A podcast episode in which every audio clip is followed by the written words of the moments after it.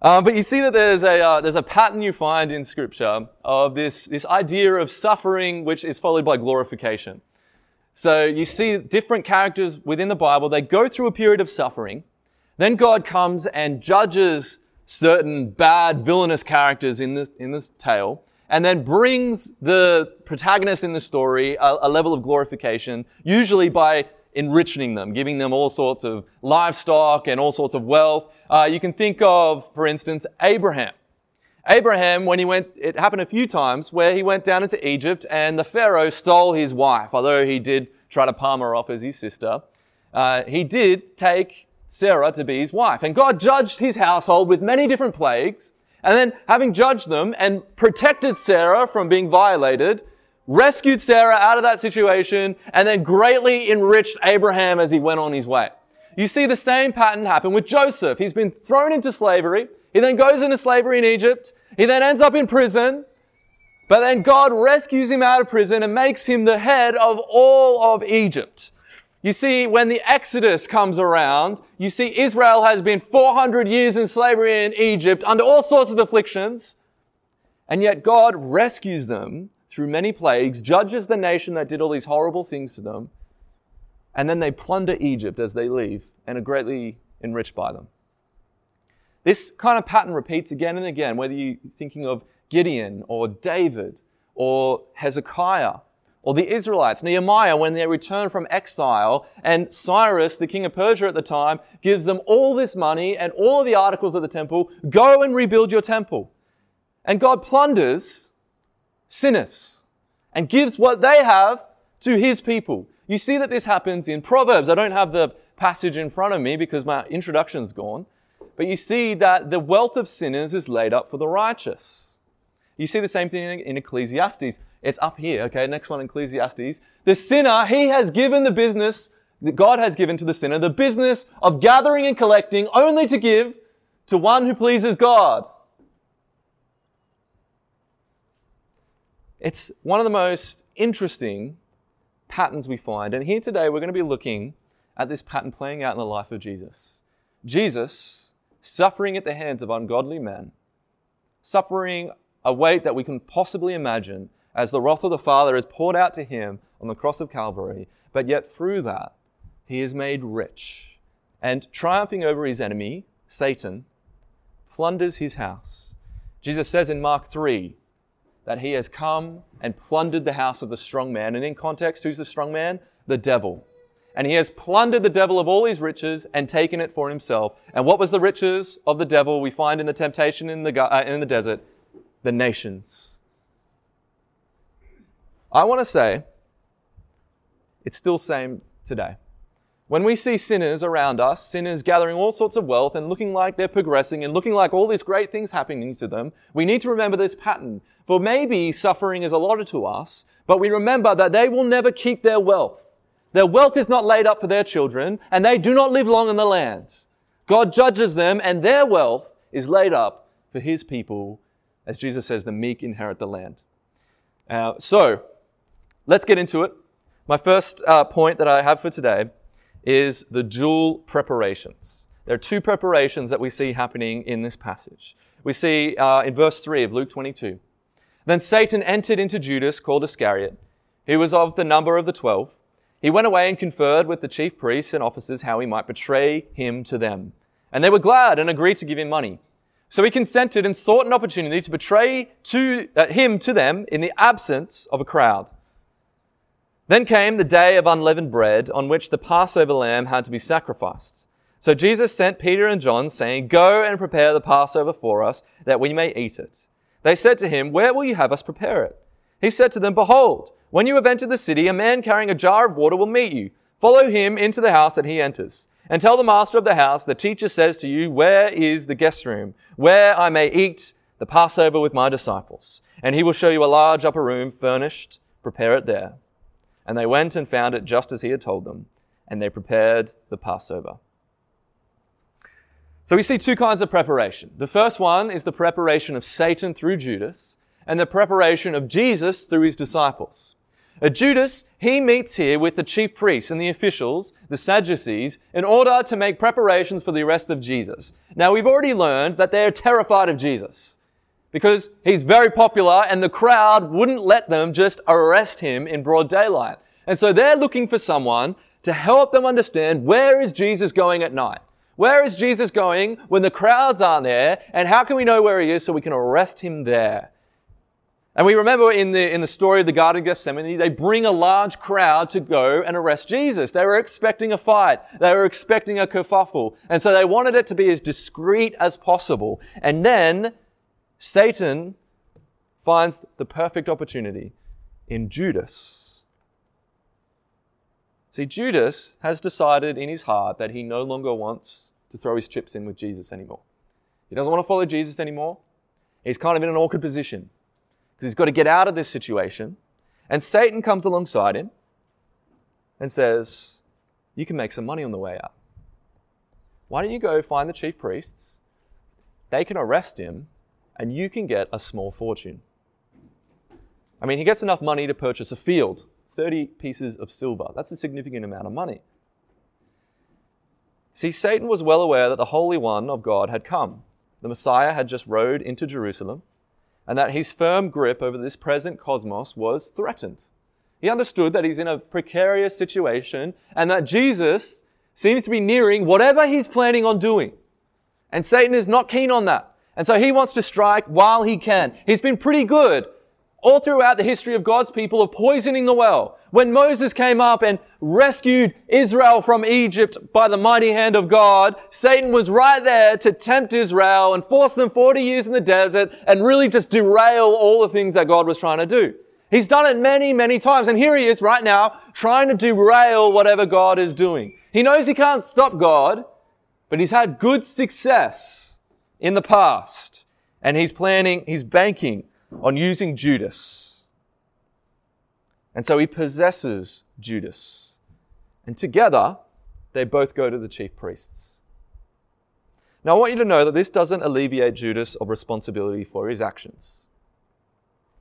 It's not the case that Judas, well, he didn't want to betray Jesus. He didn't really want to do it, but Satan made him do it. That's not the case. He was right there with Judas. Together, they went and betrayed Jesus. The gospel writers make it very clear that Judas had already desired to do it. Satan put that desire in his heart, Satan gave him the plan, but Judas signed it. He said, Yes, I want to betray the Son of Man. And while Satan was making his preparations through Judas, Jesus was making a different kind of preparation. Jesus was preparing to eat the Passover with his disciples. Now, the Passover the passage here tells us, also known as the, uh, well, it's the first day of the Feast of Unleavened Bread, uh, was the most popular of all the Jewish festivals. You've heard this before, but during this time, hundreds of thousands of men, women, and children would flock to Jerusalem and would swell the city to more than a million people. And they would come bringing their lambs and they would offer their lambs at the temple, and the priests would be working night and day, sacrificing all of these lambs so that people could get their lambs, or maybe not night and day, I think it was only one day. But I want you to know that the swelling of this city to over a million people was enormous. There was only one other city anywhere else in the world that had a population equivalent, and that was Rome. I mean, they had a stable 1 million population, and Jerusalem would have it during this festival. But just for reference, the city of London didn't reach a million people until the year 1810. That is a huge amount of people, and it's been a huge amount of people for most of human history. And Jerusalem in the AD 30s was one of the greatest cities in the ancient world. And to find a place to have a meal in this city would have been almost impossible at this point. I mean, think about how hard it would be to find an Airbnb in Branxton if just 20,000 people moved into our town. 20,000 people wouldn't fit in our town. You can imagine how hard it would be to find a room. It would have cost an arm and a leg if there was any free spot anywhere in Jerusalem to get it. And yet it seems that Christ knows exactly where to find a room. He knows exactly where to go and get it. Now, Jesus knew that when the disciples would go and he tells them, You're going to encounter a man carrying a jar of water. You're going to meet them at the city gate. That's the guy you want to talk to. He's going to be the servant of this household. He's going to be returning with that jar of water. Follow him to that household. There you're going to meet the master of the house. Oh, you don't know who he is, but you're just going to say this to him. You know, our master has need of this. And he's going to take you up and he's going to show you this large upper room already furnished, which means he was planning on eating his Passover there. In Matthew's account, the disciples simply tell the master of the house that Jesus wants to use the room. It's fascinating that Jesus obviously knew all this. And he knew how to get a room for himself in the crowded Jerusalem. And he knew exactly where the disciples were going to go and who they were going to meet and what, ha- what place was already prepared for him to have his Passover with the disciples. And this meal was going to reimagine the symbols of the Passover. He was going to introduce now the bread and the wine to not merely refer to the first Exodus that they're celebrating in Egypt, but to point to a new Exodus, a new event, the practice of the new Passover, which we call the Lord's Supper or communion. It leads me to my second point the new Exodus. I'm just going to read verses 7 to 8 and then verses 13 to 14. Then came the day of unleavened bread, on which the Passover lamb had to be sacrificed. So Jesus sent Peter and John, saying, Go and prepare the Passover for us, that we may eat it. And they went and found it just as he had told them, and they prepared the Passover. And when the hour came, he reclined at table, and the apostles with him. And he said to them, I have earnestly desired to eat this Passover with you before I suffer. For I tell you, I will not eat it until it is fulfilled in the kingdom of God. See, the, the Passover was a biblical tradition that the Jews celebrated every year, and they celebrated it in Jerusalem. It's to commemorate, which we find in the 12th chapter of Exodus, the rescue of God's people from slavery. Egypt, as you know from Exodus, had just been decimated by plague after plague after plague, which had left it in ruins. It was a financial ruin. This prosperous nation, the greatest nation in the world at this time, was brought to its knees in just a few short days by God. And Pharaoh stubbornly resisted. He hardened his heart and refused to let the Israelites go. And so God had one final plague and after this plague, he says to Moses, they will drive you out. This plague would be the murder, well, not the murder, but the destruction of their firstborn. It was a brutal plague, but it mirrored the destruction that the Egyptians had made against the Israelites by killing their firstborn boys. But Israel, unlike the other plagues, had to participate with this one. All the other plagues, God made a distinction between them. All these plagues would come down, but the Israelites in the land of Goshen, they were fine. The plagues never touched them. But this time, the plague was going to touch everyone. All the firstborn boys would die unless they sacrificed a lamb in their place. And they grabbed this lamb, it had to be a perfect lamb without blemish, without any spot. They slit its throat, collected the blood, and then with a hyssop branch, they wiped it on the doorpost. And if you wiped it on the doorpost, which signified your household, your household would be safe. And the angel of death that was going to come through would not come and destroy your firstborn. And this is where we get the name Passover, because the angel of death, when it saw the lamb's blood, would pass over the house.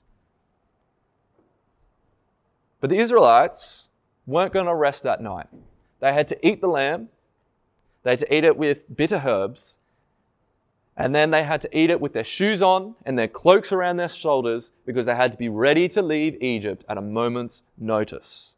They had to leave everything behind and they had to follow God wherever He was going to lead them. They had no idea where they were going.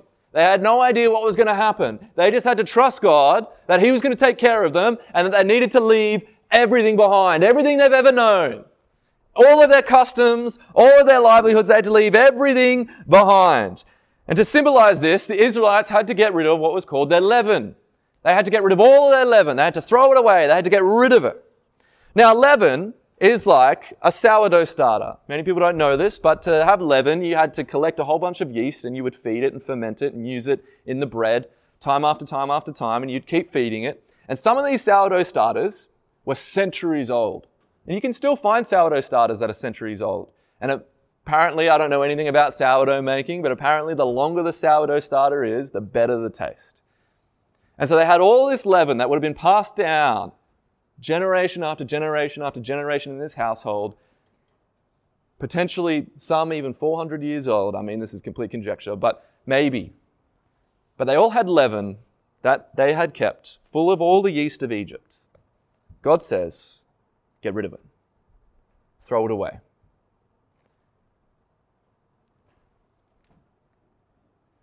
You have to throw out all your sourdough starter and you have to live in a new way, new life. You've got to start a new lump, basically. You've got to start a new starter. And they do it every year. They throw out their leaven, they throw out their sourdough starter, and they make a new one. And it's to symbolize to them to leave the leaven of Egypt behind. Leave it all behind. I mean, you've got to think about it. They were in Egypt for 400 years. Imagine how hard it is to root out all of the customs and the idolatry. I mean, the, the, the Old Testament tells us that in Egypt, the Israel, Israelites worshipped idols. They worshipped alongside all of the Egypts, all of that stuff, and God says, leave it all behind. I mean, think about it. Imagine if your family was practicing something since 1623, and you had this culture that went back 400 years, and God says to you, leave it all behind. Don't do any of it. That would be firmly entrenched, wouldn't it? That'd be like generation after generation after generation. That's just what we do. God says, no. When you come into this new lump, when you come into this new kingdom, this new thing that I'm doing, you have to leave Egypt behind. And this is exactly what the disciples did during their preparation. Interesting to think about it, but the disciples would have kept with them their little sourdough starter everywhere they went. So whenever they bought grain and crushed it into flour, they could make their bread. And so their sourdough starter, which was a year old, they would have grabbed it and thrown it out during the preparations of the Passover. And I don't want to gloss over this because we'd miss a huge portion of what is happening here. See, the book of Exodus is about God rescuing his people from Egypt, but it's not merely about the rescue from slavery, but it's more about a new beginning. It's when they became a nation. It's when they had an identity. They were going to become this new people and they were leaving Egypt and they can't take Egypt with them. They need to be unleavened, just as this bread is unleavened. They need to leave it all behind them. For 400 years, they have been kneaded with the leaven of the Egyptians. We learn elsewhere, of course, that they worshipped idols and they've been influenced and they've been catechized and they've been indoctrinated into so many Egyptian practices. But they have to leave it behind. And it's one of the hardest things that Christians have to do when they first come to Christ is leave their old life behind. And one of the sad realities we see in our church is a lot of churches rushing to these people and saying, well, you don't have to leave that behind. And you don't have to stop doing this. And oh, we have a very wide varying opinions on these things, so you don't have to leave it behind. And the churches often keep the leaven of this world in that new Christian. But the disciples as well don't realize it, but their whole lives they've been kneaded by leaven too. Jesus calls it the leaven of the Pharisees and the Sadducees. Now we see um, this, this manuscript is killing me. We see, in, um, for instance, the Apostle Paul says in uh, 1 Corinthians 5, he says, verse 7, Cleanse out the old leaven that you may be a new lump, as you really are unleavened. For Christ, our Passover lamb, has been sacrificed. Let us therefore celebrate the festival not with the old leaven, the leaven of malice and evil, but with the unleavened bread of sincerity and truth. See, Paul sees Christ as the fulfillment of the Passover. He's the true lamb that's going to take away the sins of the world, we see John the Baptist say. And he has called his people out of the old leaven and into the unleavened bread of sincerity and truth. And it's interesting that we see here this phrase, old leaven. what is that old leaven? He, he calls this old leaven, this old Passover, as malice and evil. And this isn't because the Passover festival had anything wrong with it. The festival wasn't evil. The problem with it is it has been perverted and now was full of hypocrisy and evil and malice. In Corinth, Paul is dealing with a hypocritical church who, you know, you remember there was a guy there that had uh, relations with his mother-in-law, and not even the Gentiles do that. And they were boasting about how like loving and gracious they are to this guy for keeping him in the church. And Paul's like, no, a little bit of leaven leavens the whole lump. You need to get rid of him. You need to throw him out. You need to hand him over to Satan, which is very interesting. The link with Judas. Uh, but Paul reminds them, don't be leavened with this old hypocritical system, which has put on this big front, but inwardly they were corrupt. Rather, we have to put away all of our old cultural practices, whatever they are, and inwardly start afresh. We need to deny ourselves. And that's exactly what Christ has been calling his disciples to do. They had to leave the Pharisaical system behind and follow Christ into the new kingdom. And this was all predicted in the Old Testament. We see in, uh, for instance, Ezekiel 34, prophesying judgment over the shepherds who gorged themselves on the sheep.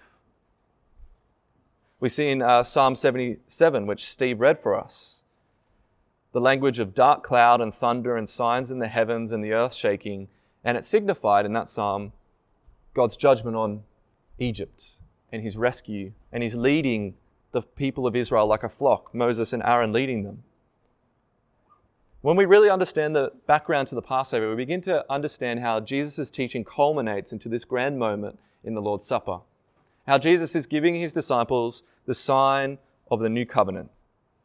This ongoing ritual, this ongoing practice to celebrate the institutions of this new Exodus.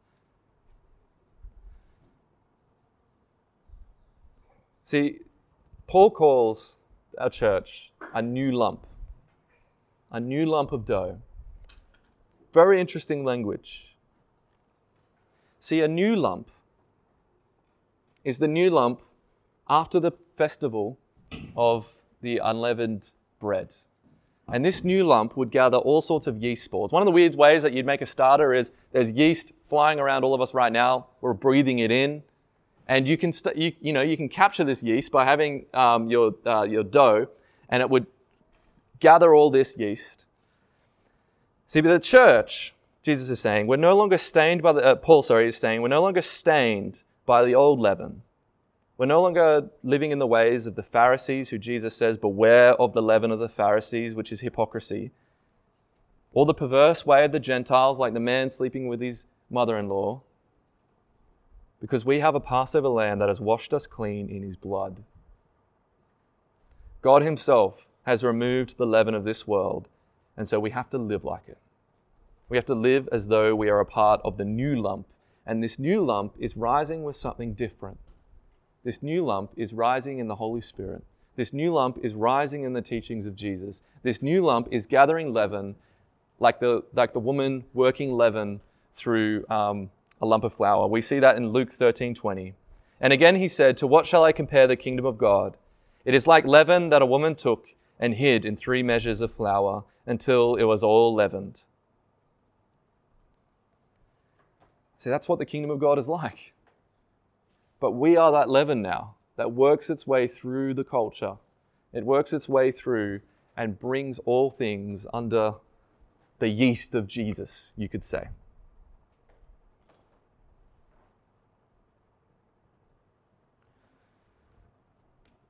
Now, Jesus is going to institute the new covenant. New covenant's coming in, and that's my third point the new covenant in Jesus' blood. So let's finish off this passage. Verse 17.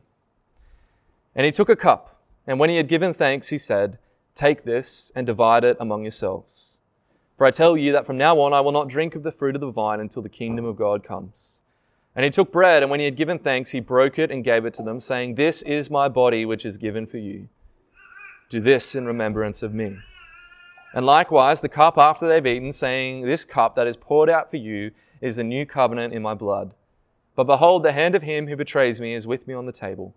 For the Son of Man goes as it has been determined, but woe to that man by whom he is betrayed. And they began to question one another which of them it could be who was going to do this. What is interesting here is that Christ is going to act something out for the disciples. And every time he does it, he says to them, Do this watch what I'm doing, and you guys need to do this in remembrance of me. Because everything I'm doing for you right now, you guys have to do. This is the new Passover meal that I want you to celebrate when my kingdom comes. When my kingdom comes here on this earth, I want you to do these very things. Do exactly what I'm doing. He takes the cup and he gives thanks for it. And he says, Do this. Give thanks in the way that I'm giving thanks.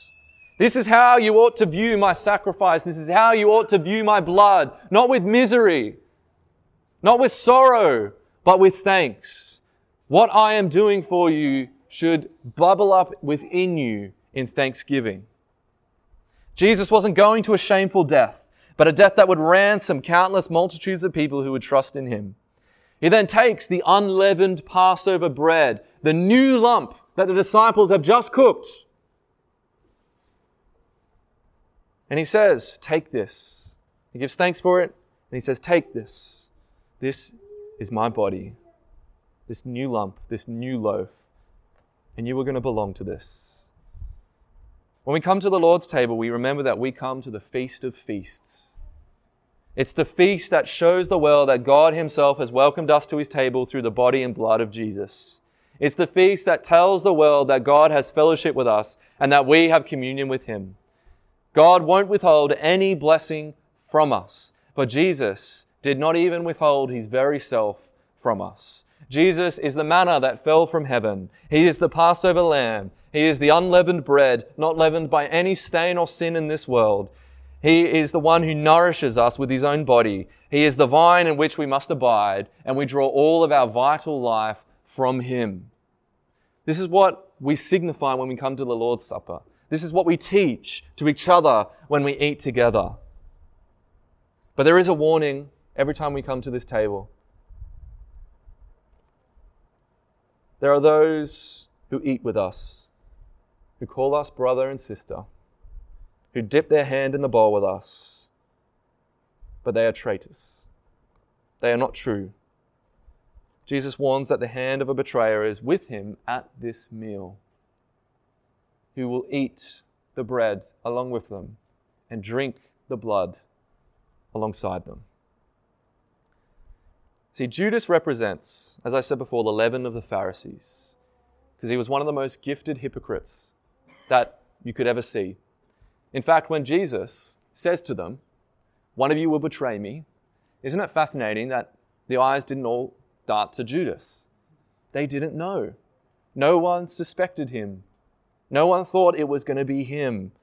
But he had already been hired by the chief priests and the Pharisees by this point. He had already given his life over to the authority of Satan at this point. He was already in big trouble. And one of the sad realities of the Lord's table is that not all who eat with us, not all who claim the name of Christ truly belong to him. Our participation in the Lord's table will either be a source of great thanksgiving, nourishment, and sustenance in our walk with Christ, or it will be a source of great judgment defiling, and destruction in our rejection of Him.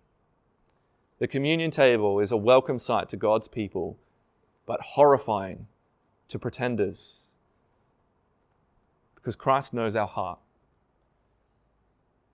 You see, the disciples couldn't see. I can't see your heart. No one sitting next to you can see your heart. But who saw Judas's heart? Jesus. He looks right into the heart and he sees the person's soul, and he knows that one is sitting who is his betrayer. Paul warns the Corinthian church that if they take the Lord's Supper in an unworthy way, they are eating and drinking judgment to themselves. Brothers and sisters, the Lord's Supper, we do not get to mess around with it. We don't get to do whatever we want to do. We don't get to come along to it and say, nah, I want to do this, or I want to practice this, or I want to do it this way. See, Jesus says something interesting about the Lord's Supper here. He says in verse 15, I have earnestly desired to eat this Passover with you before I suffer, for I tell you, I will not eat it until it is fulfilled in the kingdom of God. And he repeats himself in verse 18 to really make this point. He says, For I tell you that from now on I will not drink the fruit of the vine until the kingdom of God comes. See, when the disciples ate this meal, it was sorrowful. It was miserable. Their Lord was going to his death. One of them had betrayed him. It was a hard meal to have.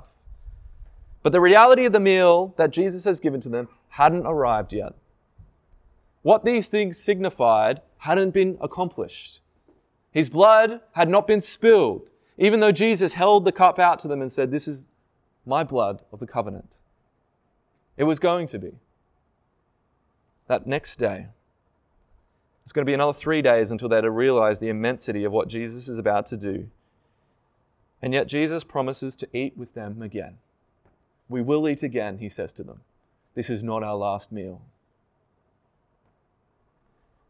The kingdom of God will come in power.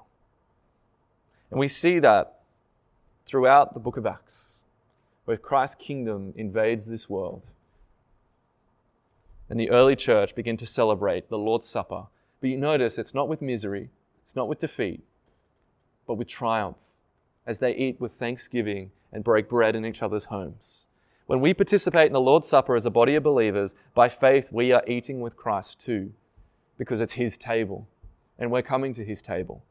The Holy Spirit renews our souls in the bread and wine, just as He refreshes us in the preaching and the singing and the fellowship. You see, one of the things that God has for us is usual means of grace. Usual means that He gives to us by which He imparts grace to us. Every time you open your Bible up, whether it be in the morning or the night, or if you're doing what Psalm 1 says, both the morning and the night, the Spirit is working through you through the natural means that God has given to us to impart grace to us.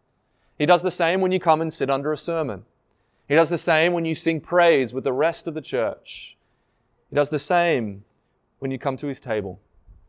And real grace is given to you through the signs that you are eating. This isn't a mystical experience. We often get very caught up in it because we don't want to go down the Catholic route. And so we turn it into just a memorial service. But it's a lot more than a memorial service. It is Jesus inviting us to his table to remember what he has done. It's a great celebration. And we come to the table again and again and again, and we are nourished through the grace given to us by the Holy Spirit. And that's why it's a terrible thing to come to this table and to sit in his house, showing all the signs of faith, but inwardly being a Judas, harboring hatred of Christ and his people, living in habitual sin, and devoid of the Spirit of God, leavened by the leaven of this world. If that is us, then this table is no longer nourishment but a curse. It is a table of judgment to us. But yet, if you love Jesus and his bride, Jesus says, Come. Come and eat freely. If you love his commandments, he says, Come. If you seek to obey all the things that he has commanded us and you love him more than you love everything else, do not come to this table with any fear. Do not come to this table confessing. We've confessed our sins already. You've washed your feet at the door. You're ready to eat. And eat with gladness and eat with joy. Come with praise. Give thanks for the signs that we have here. For this is the table that God has prepared for us in the presence of our enemies. And we eat this meal fulfilled with him and yet proclaiming his death until it becomes comes in its fullest and most full form when we sit with Jesus face to face and eat with him. But until then, we eat with him now through his Holy Spirit. And so I'm going to invite us all to come to communion. We're going to come to communion and we're going to remember the sacrifice of Jesus here. Now, I must confess to you guys, communion is probably one of the most underdeveloped part of my theology. It's probably one of the things that I haven't done that much thinking about, and I've kind of just inherited this memorialistic view of it. If you remember, our church used to practice communion uh, once a month, and then we made it once every second week, and now we do it every week. And you can see that there's been a bit of a development in my theology. But I think that we do celebrate the Lord's Supper in this church in a very individualistic Western way, where we have many options, we have different kinds of bread, and we all eat our own bread. But I don't think that's the way it's supposed to be. I don't have these passages in here, but I think they're up here. Uh, can you go to the next passage? Should be 1 Corinthians 10.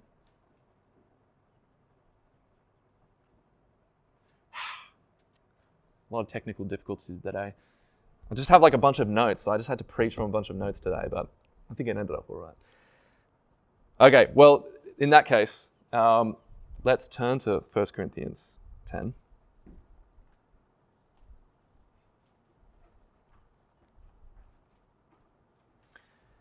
We're looking at verse 16 and 17. Uh, Paul says that the cup of blessing that we bless is it not a participation in the blood of Christ? The bread that we break, is it not a participation in the body of Christ? Because there is one bread. We who are many are one body, for we all partake of the one bread.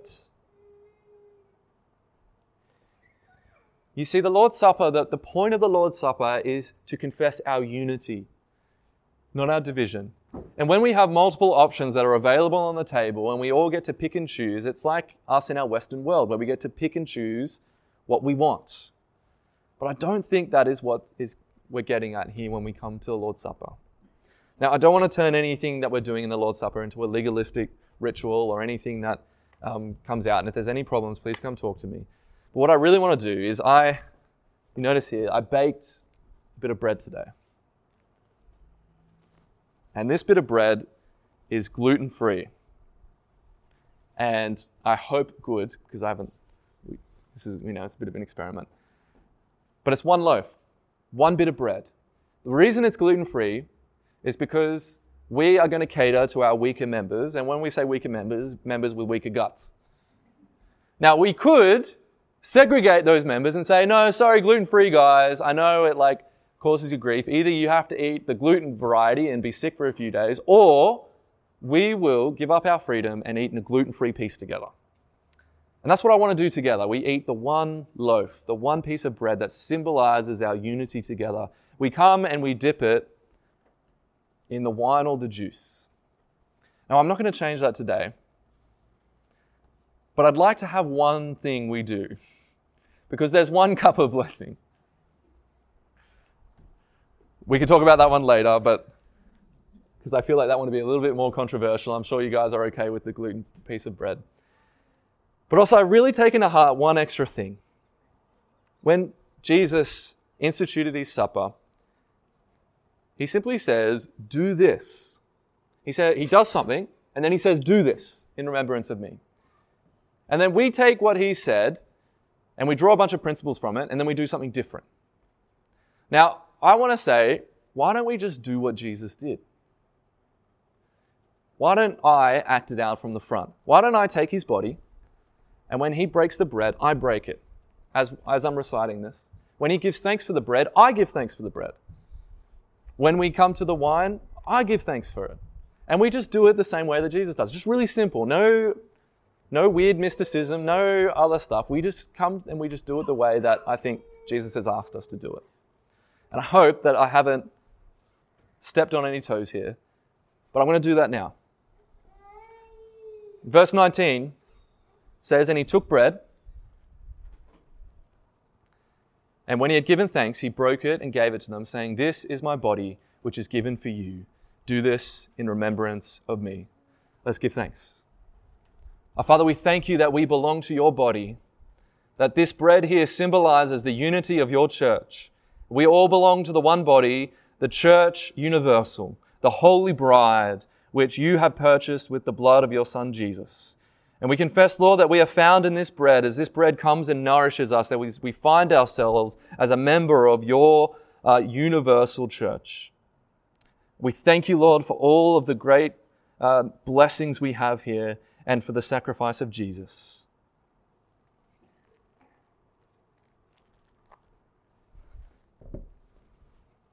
And it says, And likewise the cup after they've eaten, this is the cup that is poured out for you.